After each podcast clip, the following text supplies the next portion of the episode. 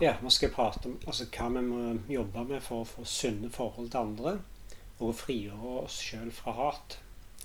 Altså, Hvis vi tar hånd om tendensen til kontroll og være fordømmende, intolerant og unngår stolthet og innbilskhet, så kan vi virkelig altså, utvikle meningsfulle forhold. Så i tillegg til å sjekke disse tendensene i hvert forhold, så trenger vi å ta et valg om hvor mye og måten vi viser kjærlighet på. Hvor mye vi gir, til hvem vi gir, og evnen til å si nei. Så for å gjøre passende valg, så trenger vi å assimilere en del visdom. Så når dette viktige steget skjer, så kan vi utvide omfanget av våre interaksjoner ved å vise kvaliteter som medfølelse og evne til å tilpasse seg andre. Så spørsmålet er hvordan vi håndterer disse tendensene. Først må vi erkjenne at når vi har slike problemer, så ser det ut til at det er andres skyld. Men ofte skyldes problemene våre egne usikkerheter, og forvrengninger i å vurdere andres intensjoner. Så jo mer vi anerkjenner tilstedeværelsen av orden, jo mindre projiserer vi på andre, og jo mer aksepterer vi oss sjøl. Så vi blir takknemlige for potensialet som er gitt oss til å oppnå nye ferdigheter. Så vi kultiverer ikke falsk stolthet i våre bragder, og vi lider heller ikke av lav selvfølelse. Da. Så bare når vi har dette sunne personlige forholdet med oss sjøl, så kan vi relatere til andre på en effektiv måte. Så gitt deg er alle sunne menneskeinteraksjoner basert på den grunnleggende verdien av å ikke skade. Da. Med å ikke skade så menes det å ikke skade seg sjøl eller andre gjennom tale, mentale og fysiske handlinger. Da. Med en gang ikke skade solid assimilert, som innoverer det å være følsomme overfor andres behov og unngå å skade andre, så vil andre kvaliteter som er beskrevet av gitt, være viktig for effektivt å relatere til mennesker. Da, så frigjøre oss sjøl fra, fra hat, f.eks. Å være vennlig mot alle, bli tilpasningsdyktig og ikke være for kravstor. Så dette med å frigjøre seg sjøl fra hat Altså for å oppnå et nivå hvor vi er frie fra hat, så må vi jobbe med ha tendens til å være fordømmende. så hat oppstår uten at vi bevisst ønsker det. Så for å bli kvitt hat, så må vi først undersøke prosessen som leder til denne følelsen. Så alle har gyldige grunner til å ikke like noen mennesker, da, så vi har en tendens til å mislike personer som i vår oppfatning har gjort noe galt mot oss. Så det kan være vår kjære eller samfunnet generelt sett. Så vi kan hate en kollega som i våre øyne har tatt i bruk uærlige midler for å få forfremmelse, f.eks. For. Så vi kan bære nag mot en person som har bedratt vår onkel i forretninger.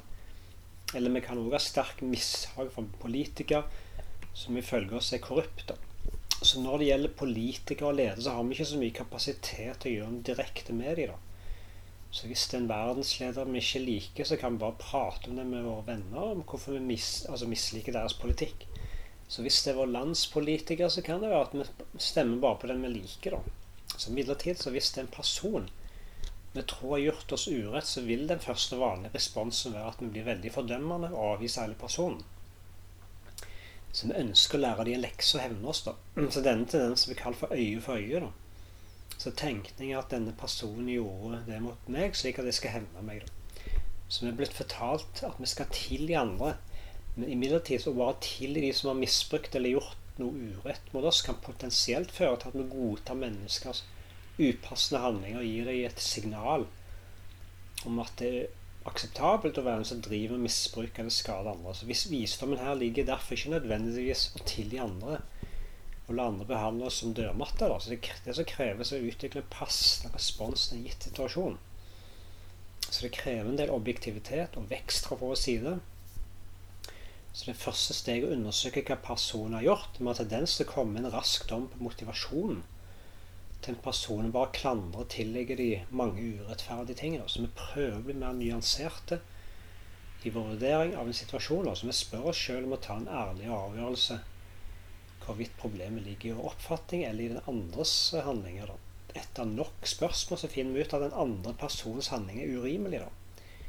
Så objekt, altså objektivitet ligger ikke bare å tolerere enhver handling fra personen, men òg å stå opp og beskytte seg sjøl mot en persons misbruk. Så denne prosessen av ikke å la andre dra unødig fordel av oss, blir kalt for å sette grenser. Altså Handlingen å sette grenser kan bli oppnådd på en moden måte gjennom å invitere til dialog med en person uten å være fordømmende. Da. Så effektiv kommunikasjon vil være innovere og ikke anklage personen, men uttrykke hvordan man føler seg. Så f.eks. om vi starter samtalen med å gå til personen og hevder han eller hun en løgner, så vil den andre personen umiddelbart innta forsvarsposisjon, anklage tilbake, da. Så man kan heller si at jeg føler meg såra fordi jeg oppfatter en gitt oppførsel av deg som frastøtende. Så når vi sier fra hva vi føler, så er det sannhet.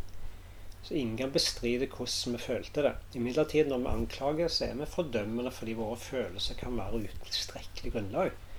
Siden det alltid er en mulighet for at vi kan ta feil. Så når vi sier hva vi føler på en ærlig måte, så åpner en kanal for diskusjon og gir den andre personen mulighet til å oppklare saken. Og også ved å si deres intensjoner motivasjoner bak handlingen. Så utfallet av samtalen kan bli at vi endrer vårt syn. Kan vi vurdere å være den andres intensjon, eller at vi fortsetter å holde fast ved at vi blir fornærma. Så hvis det sistnevnte er vår konklusjon, så velger vi å holde avstand fra den personen for å beskytte oss fra slik misbruk. Så vi har rett, altså all rett i verden til å ta den avgjørelsen. Men det er imidlertid mer problematisk hvis vi, vi blir fordømmende overfor en person. Avviser hele personen, kaller stygge ting og bærer nag. Kanskje vi til og med kommer til et punkt der vi kontemplerer å ta hevn på vedkommende gjennom å skade han eller henne. Da. Selv om vi ikke gjør noe, så kan vi ende opp med noen nære, dårlige følelser og hat en person i lang tid. Så hvis personen virkelig har gjort noe upassende, så da er det personens problem, og orden vil sikkert skape en situasjon hvor de må ta konsekvensene for den handlingen. Så vårt Norge og hat er vårt eget problem. Så hvis vi fortsetter å bære nag og bevisst handle på det vi vil, vi ender opp med å skade sjøl. Så det er i vår interesse å bli fri fra den byrden. Så den, så den frigjøringen skjer når vi overvinner tendensen til å bli veldig fordømmende Så gir opp øye for øye-perspektiv og klarer å legge det bak oss. Så det andre nøkkelsteget til modenhet er å forstå bakgrunnen til personen som har utført handlingen. Så hvis vi forstår smerten eller sinnet som den andre personen kan bære inni seg sjøl, så får vedkommende til å handle på en spesifikk måte, så kan vi utvikle empati for dem. Så vi anerkjenner at det personen sa eller gjorde, var skadelig mot oss uten å bedekte det. Men vi stopper ikke der. Altså, enten vi kan finne ut detaljer om personens motivasjon eller ikke, så anerkjenner vi at det må være noen faktorer som fikk de til å handle på en bestemt måte. da. Så denne måten å respondere på er den sunneste måten å frigjøre oss sjøl på fra å være fordømmende på. da. Så hvis vi blir dratt inn i denne øye-for-øye-tendensen, så, så, blir det som, utgangspunkt, som utgangspunktet da, var en annens problem. og altså det blir òg vårt problem. Så ved at det resulterer i våre følelser av hat og nag, eller nag, da, så gradvis blir vi mer nyansert i vår vurdering og begynner å skille mellom handlingene og personene som utfører handlingen. Så er meningen bak dette her, da. Swami Dayananda pleide å si at, ingen, at ingen er egentlig en kriminell, men det fins mange mennesker, altså mennesker som handler på grunnlag av forvirring med hensyn til verdier. da. Så det er en veldig dyp uttalelse. Det betyr at en gitt person kan også altså begå tyveri pga. forvirring. Men vi kan ikke avvise hele personen stemple som en tyv, egentlig. da. Så vi anerkjenner personen ikke alltid en tyv. Så når han omgås med sine barn, foreldre eller kone, så kan han vise kjærlighetskvaliteter, omsorg og ømhet som alle andre. da.